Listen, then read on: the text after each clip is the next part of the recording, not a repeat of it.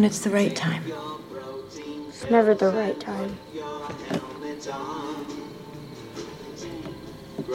What does this mean? What, Ben? This quote. We are all in the gutter, but some of us are looking at the stars. You said it the night we saw the shooting stars, and now it's on your wall. Well, what do you think it means? That's what you always say.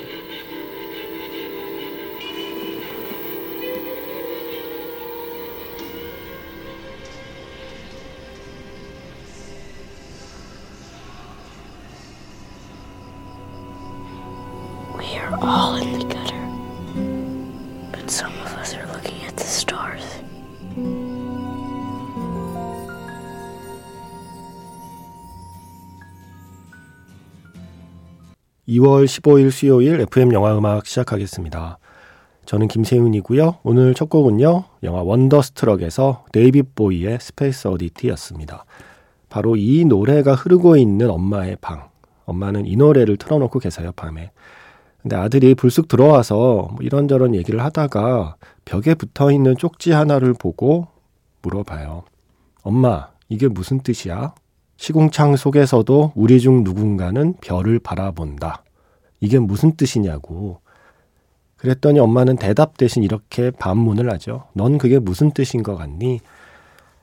하지만 아들은 정확히 그 뜻을 모르겠어요. 엄마 방에서 와서 자기 방에 가서 침대에 누워서 혼자 속삭여도 보죠. 시궁창 속에서도 우리 중 누군가는 별을 바라본다? 그 문장이 정확히 어떤 의미인지는 여전히 알 수 없습니다. 그런데 계속 그 문장을 곱씹으면서 생각을 하다 보니까 내 발밑에 시궁창을 잠시 잊게는 되는 거죠. 엄마의 그 말이 궁금해서 계속 별을 바라보는 동안 발밑에 시궁창은 잠깐이나마 까맣게 까먹게 되는 겁니다. 어쩌면 그래서 엄마도 그 쪽지를 벽에 붙여놓으신 게 아닐까 하는 생각도 하게 되고요. 물론 오스카 와일드가 했다는 이 말, 시궁창 속에서도 우리 중 누군가는 별을 바라본다. 이 문장의 정확한 뜻은 아마 이 아들이 한 살 한 살 나이를 먹어가면서 삶의 경험이 쌓이면서 적당한 성공과 또 적당한 실패를 맛보면서 자신의 인생에도 시궁창과 그리고 별이 무엇인지를 조금씩 깨달아 가게 되면 아마 이 문장을 조금 더 이해할 수 있지 않을까요? 토드 헤인즈 감독의 영화 원더스트럭의 한 장면으로 오늘 시작해 봤습니다. 제가 오늘 아침에 네, 그야말로 오늘 아침 정지영입니다 프로그램에 출연했었거든요. 발렌타인데이에 보면 좋을 영화 소개해달라고 그래서 한 편은 이터널 선샤인을 소개했고요. 발렌타인데이에 시작하는 영화잖아요. 영화 속에서 이야기의 모든 시작이요. 두 번째 영화로는 월-E를 소개하면서 이 얘기를 했었어요. 1990년 2월 14일 발렌타인데이에 우주를 항해하는 보이저 1호가 지구로 보내온 사진 한 장. 저 멀리 해왕성 옆에서 찍은 지구의 사진. 창백한 푸른 점. 정말 작은 점 하나로 찍힌 그 지구의 사진이 인간으로 하여금 정말 많은 생각을 불러 일으켰잖아요. 칼세이건을 비롯한 뭐 학자는 말할 것도 없고요. 그래서 그 사실을 상기시키면서 월리라는 작품을 소개했었는데 어, 그때 사실 후보에 올려놨던 영화 중에 한 편이 바로 이 영화였어요. 원더스트럭. 그렇게 우리는 우리 중에 누군가는 칼 세이건처럼 계속 별을 바라보고 지구가 아닌 곳을 상상하고 우리가 가 닿을 수 없는 우주에 보이저 1호를 보내고 싶어 하고 덕분에 저 멀리 해왕성에서 찍은 지구의 사진. 우리가 살고 있는 지구가 거대해 보이지만 사실은 얼마나 작고 보잘 것 없는 것인가를 보여주는 그 사진 한 장을 얻게 되고 그러면서 인간의 생각은 더 커지고 그죠? 정말 작게 찍힌 지구 사진 덕분에 역설적으로 우리 인간의 생각의 크기는 무한대로 커지고 있는 거잖아요. 그래서 이 영화도 소개할까 하다가 네. 뭔가 이 영화는 조금 더 친한 사이끼리 이렇게 소곤소곤 속닥속닥 이야기하는 게 더 좋을 것 같아서 어, FM 영화 음악의 오프닝으로 킵해 두었네요. 2월 14일 발렌타인데이에 초콜릿만 생각할 게 아니라 창백한 푸른 점에 살고 있는 우리 자신을 돌아보는 일, 그리고 저 멀리 막막한 우주를 항해하는 보이저 1호의 안부를 궁금해하는 일, 그런 일을 하기에도 좋은 날이 아니었을까 하는 생각을 하면서요. 문자번호 샵 8000번입니다. 짧게 보내시면 50원, 길게 보내시면 100원의 추가 정보 이용료가 붙습니다. 스마트 라디오 미니, 미니 어플은 무료이고요. MBC 홈페이지 라디오 들어오셔서 FM 영화음악 페이지에 글을 남기시거나 아니면 카카오톡 채널 FM 영화음악으로 사연과 신청곡 보내주시면 됩니다.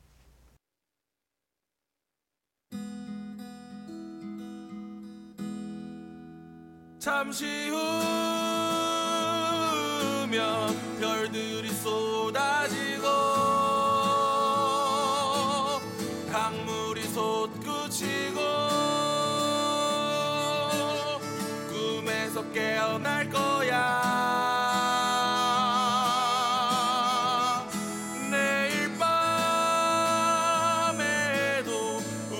여기서 만나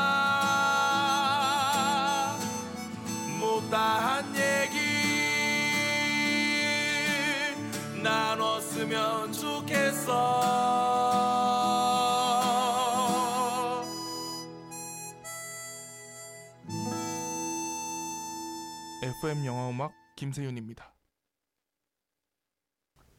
막스 리히터의 To the Stars였습니다. 브래드 피트가 주연한 영화죠. 에드 아스트라의 스코어였어요.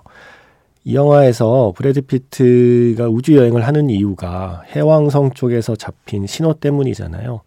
브래드 피트의 아버지가 보낸 것으로 추측이 되는 그 어떤 신호의 정체를 파악하기 위해서 해왕성으로 가는 이야기잖아요. 앞에서 말씀드린 그 보이저 1호가 지구의 셀카를 찍은 게 해왕성 근처였기 때문에 아직 인간은 가본 적이 없는 앞으로도 아마 해왕성 근처까지 가는 건 쉽지 않을 것 같은데요. 그죠? 음, 아마도 보이저 1호가 지구를 바라봤을 때 보이는 그 모습을 영화 Ad Astra의 브래드 피트의 아버지 토미 리 존스는 매일 매일 그 창백한 푸른 점을 보고 있지 않았을까 라는 생각을 해봤습니다. 해왕성은 어떨까요? 천왕성은 어떨까요? 목성과 토성을 지나가는 기분은 어떨까요? 보이저 1호는 그 기분을 다 알고 있을 텐데, 그죠? 음, 이제 점점, 점점 지구로부터 멀어지고 있어서 이제 곧 교신도 끝난다고 해요. 아예 정말 완벽하게 지구와의 연결고리는 끊어진 채 이제 기약 없는 항해를 계속해 나가겠죠. 제가 그래서 아침 방송에서 그랬습니다. 보이저 1호를 생각하면 외롭다라는 말을 쓸 때 조심하게 된다. 우리가 정말 정말 외롭다면 보이저 1호보다 외로울까에 대한 질문을 한 번 정도는 던져봐야 한다라는 생각을 해보기도 했습니다. 2172번 제 문자가 소개가 될까요? 야근하고 돌아왔어요. 대학교 때 영화 좋아해서 작은 영화제도 만들고 했었는데 요즘은 영화를 보러 갈 시간도 낼 수가 없네요. 몸도 마음도 참 지칠 때가 많은데 이럴 때 이 라디오, FM 영화 음악을 들으면 세상이랑 연결된 느낌이 나서 조금 위로가 돼요. 음악은 부에나비스타 소셜 클럽에 찬찬 부탁합니다. 라고 하셨습니다. 영화는 어디 가지 않아요. 오히려 더 가까이 다가와 있죠. 이제는 예전보다 영화를 보기가 훨씬 더 쉬워졌고 손만 뻗으면 손가락만 까딱하면 어, 언제 어디서든 영화를 볼 수 있는 환경이 되었으니까 영화는 어디 가지 않았고 더 가까이 와 있습니다. 이하나 72번 쓰시는 분께서 땡길 때 보세요. 억지로 아 나 영화 좋아했는데 한 편이라도 봐야 되는데 어, 억지로 보실 필요는 없다고 생각해요. 저는 늘 그런 때가 있다고 생각해요. 그냥 한동안은 영화 안 보고 내가 좋아하지만 좋아하는 거 못하고 보내는 시간도 있을 수 있죠. 그럴 수밖에 없는 시간이라는 게 또 있으니까요. 그러다가, 그러다가 언제 한 번, 언제 한 번, 네, 한 편 볼까? 이런 생각이 드는 날이 있을 거예요. 그럴 때 한번 보시면 되죠. 그리고 이왕이면 극장이면 좋겠죠. 왜냐하면 저는 가끔 그런 생각 하거든요. 내가 영화를 좋아하는 걸까, 극장을 좋아하는 걸까에 대한 질문을 할 때가 있어요. 똑같은 영화도 극장에서 보면 더 좋게 느껴지고, 영화도 영화지만 한 편의 영화를 극장 안에서 보고 있는 그 시간 자체가 주는 좀 위안이 있어요. 뿌듯함이 있고. 그래서 이 하나 칠이번 쓰시는 분, 뭐, 야근 바쁘시고, 몸 마음 지치시고, 영화 볼 여유가 없을 때는 잠시 영화를 보지 못하는 것에 대해서 너무 조급해 하거나 서운해 하시지 않아도 되지 않을까. 영화는 서운해 하지 않을 겁니다. 그러다가, 예, 그러다가 어느 날 문득, 문득 끌리는 날이 있을 때, 그럴 때 한번 나에게 내가 좋아하는 일을 할 수 있는 시간 한 두 시간 정도를 주시면 되지 않을까 싶어요. 영화는 자주 많이 보는 것도 물론 즐거움이지만 내가 정말 영화가 필요할 때 딱 한 편의 영화를 보는 그 시간도 저는 매우 소중한 시간이라고 생각합니다. 네. 그래서 너무 조급하지 않으셔도 될 것 같습니다. 음, 신청하신 곡 준비했습니다. 어제 제가 빈 벤더스의 돈컴 너킹 음악 들려드리면서 요 음악 만지작 만지작 하다가 내려놨었거든요. 근데 마침 또 바로 신청이 들어왔네요. 부에나비스타 소셜 클럽에서 찬찬. 그 쿠바 아바나의 그 말레콘 해안도로 위로 그 파도가 거의 넘실 되잖아요. 도로 위로. 그 도로 위로 넘어오던 그 파도의 역동적인 움직임을 머릿속에 그리면서 듣겠습니다. 부에나비스타 소셜클럽의 찬찬 이하나 72번 쓰시는 분의 신청곡 쭉 듣다가 중간에 트럼펫 소리가 나오잖아요. 어, 그 트럼펫 소리를 들으니까 이 곡이 또 문득 듣고 싶어져서 한번 붙여봤습니다. 영화 Sunshine에서 Avenue of Hope, I Am Kloot의 노래였습니다. 대니 보일 감독의 우주 탐사 영화죠. 제가 좋아한다고 방송에서 몇 번 말씀드렸고 오늘 앞에서 우주 얘기를 해서 그런지 이 Sunshine이 떠올랐나 봐요. 이 영화는 저는 설정부터가 참 좋았어요. 대부분의 우주 탐사 영화는 더 멀리 멀리 태양계 밖으로 밖으로 그렇게 나아가는 이야기잖아요. 이 영화는 정반대입니다. 태양을 향해서 돌진해 나가는 우주 탐사 영화예요. 설정이 다르기 때문에 영화의 질감이 달라져요. 태양을 향해 가기 때문에 점점 영화는 뜨거워지고 이글거리고 뭔가 두려움과 그리고 광기에 사로잡힌 인간들의 모습이 담겨 있고요. 뭔가 지구에서 멀리 멀리 태양의 밖으로 나갈수록 조금 쓸쓸한 기운이 영화에 묻어나는데 이 선샤인은 정반대죠. Everything, Everywhere, All at Once의 양자경도 나오고 이은선 기자가 사랑하는 배우 킬리언 머피도 나오고 음악 좋잖아요. I Am Kloot, Avenue of Hope. 어, 성은 씨의 신청곡입니다. 궁금했던 영화 Still Alice를 봤습니다. 평소 줄리엔 무어를 아주 많이 좋아하지는 않지만 크리스틴 스튜어트가 출연한다고 해서 찜해뒀던 영화였거든요. 근데 영화 보길 정말 잘했다는 생각이 들었습니다. 알츠하이머를 마주하는 당사자와 가족들의 모습, 억지로 눈물을 쥐어짜지 않는 연출과 연기가 오히려 그래서 더 슬프고 마음이 저렸습니다. 기억을 잃어간다는 건 한 사람의 인생을 도둑 맞는 거란 생각이 들었어요. 영화 Still Alice의 Still은 S-T-I-L-L이지만 그런 의미에서는 어쩌면 S-T-E-A-L 도둑 맞는다는 의미의 Steal Alice일지도 모르겠다라는 생각을 했습니다. 하지만 그녀는 여전히 Still Alice, 앨리스인 채로 웃고 있네요. 줄리엔 무어 그리고 그 밖의 배우들의 연기 호들갑스럽지 않게 그 감정을 차근차근 전달해줘서 더 슬펐습니다. 요즘 인생에 대해서 그리고 나 자신에 대해서 생각이 많아지네요. 얼마 전에 봤던 영화 What They Had라는 영화도 마찬가지입니다. 우리 모두가 겪어야 할 일들을 담담하게 담아냈는데 그게 정말 공감이 되더라고요. 하시면서 Still Alice, What They Had 한 번쯤 인생을 돌아보게 하는 영화입니다. 라고 하셨어요. What They Had는 힐러리 스웽크가 주연을 맡은 영화죠. 어, 이제 엄마가 많이 아프시고, 나이가 많이 드시고, 그 남은 가족들 사이에는 서로 말에 좀 가시가 돋치게 되고, 그렇게 벌어지는 이야기인데, 이 영화도 참 좋았죠. 스트렐리스도 그렇고.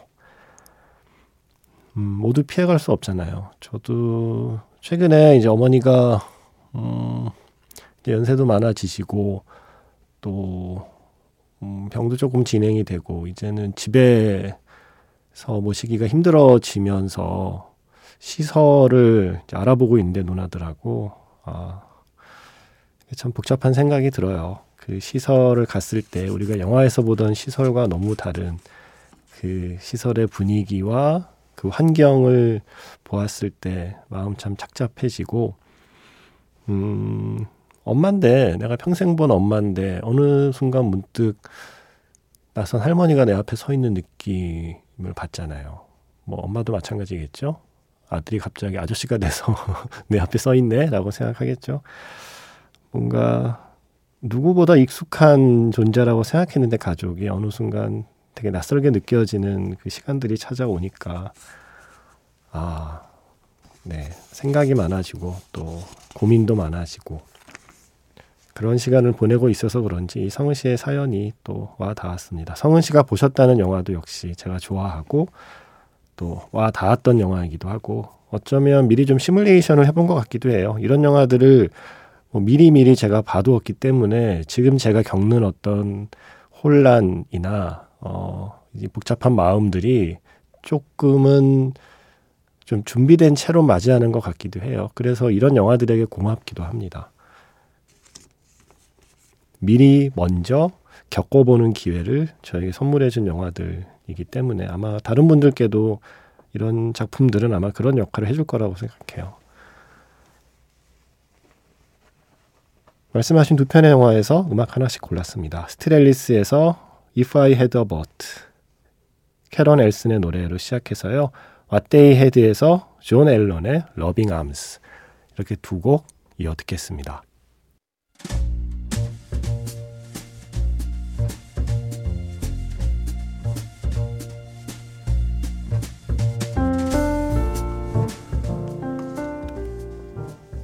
다시 꺼내보는 그 장면, 영화 자판기,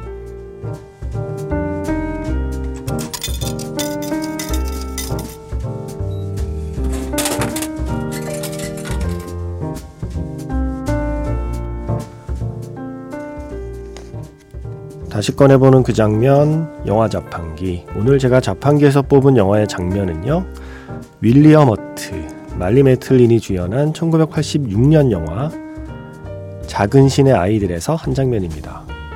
조금 전에 주인공 제임스의 제자들이 집에 다녀갔습니다. TV를 크게 틀어놓고 한바탕 시끄럽게 떠들다간 그들의 소음 때문에 제임스는 지쳐버렸어요. 이럴 땐 음악을 들어야겠습니다. 고요한 가운데 가만히 누워서 바흐의 선율에 빠져들고 싶습니다. 눈을 감고 음악을 듣기 시작하는 제임스. 하지만 조금 뒤에 그 음악을 꺼버리고 말아요. 자신의 곁에 있는 사라는 농인이니까 이 음악을 함께 듣지 못하니까 제임스의 마음이 편치 않습니다.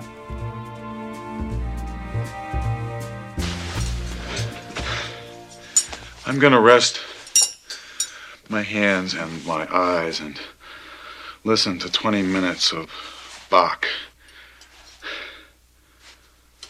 You know, I haven't turned on my hi fi since you.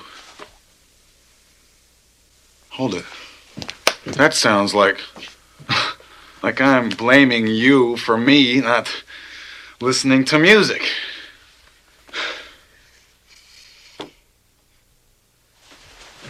Thank you. I will. I'll rest my hands and listen to something beautiful.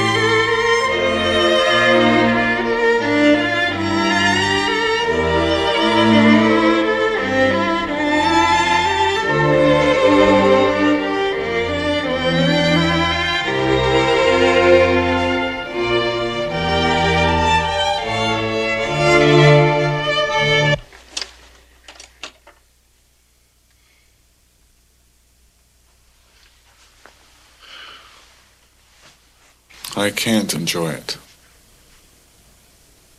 I can't because you can't. 다시 꺼내보는 그 장면, 영화 자판기. 오늘은요, 영화 작은 신의 아이들에서 바흐의 두 대의 바이올린을 위한 협주곡 제2악장이 울려 퍼지는 장면이었습니다. 이어서 다시 한번 그 음악을 들려드렸어요. 안네 소피 무터하고 살바토레 아카르도 이 두 명의 바이올린 연주자가 연주한 버전으로 다시 들려드렸습니다. 이해경 씨께서 음, 이 영화에서 가장 인상적인 장면, 제임스가 바흐의 음악을 감상하는 장면입니다. 이 음악이 온 방 안에 울려 퍼지는 장면은 머릿속에 두고두고 각인이 되었어요. 그러다가 나중에 핸드폰이 출시되고 나서 저의 오랫동안 컬러링이자 벨소리였습니다. 와, 오랜만에 듣네요. 컬러링. 예. 이 음악을 컬러링이자 벨소리로 쓰셨대요. 바흐의 두 대의 바이올린을 위한 협주곡 제2악장. 어, 86년 영화 윌리엄 허트하고 말리 매틀린의 모습 영상으로 다시 보는데 아 젊으셨네요. 이러고 나서 이제 음악 다 끄잖아요. 어, 당신이 음악을 듣지 못하는데 나 혼자 이 음악을 즐길 수가 없다.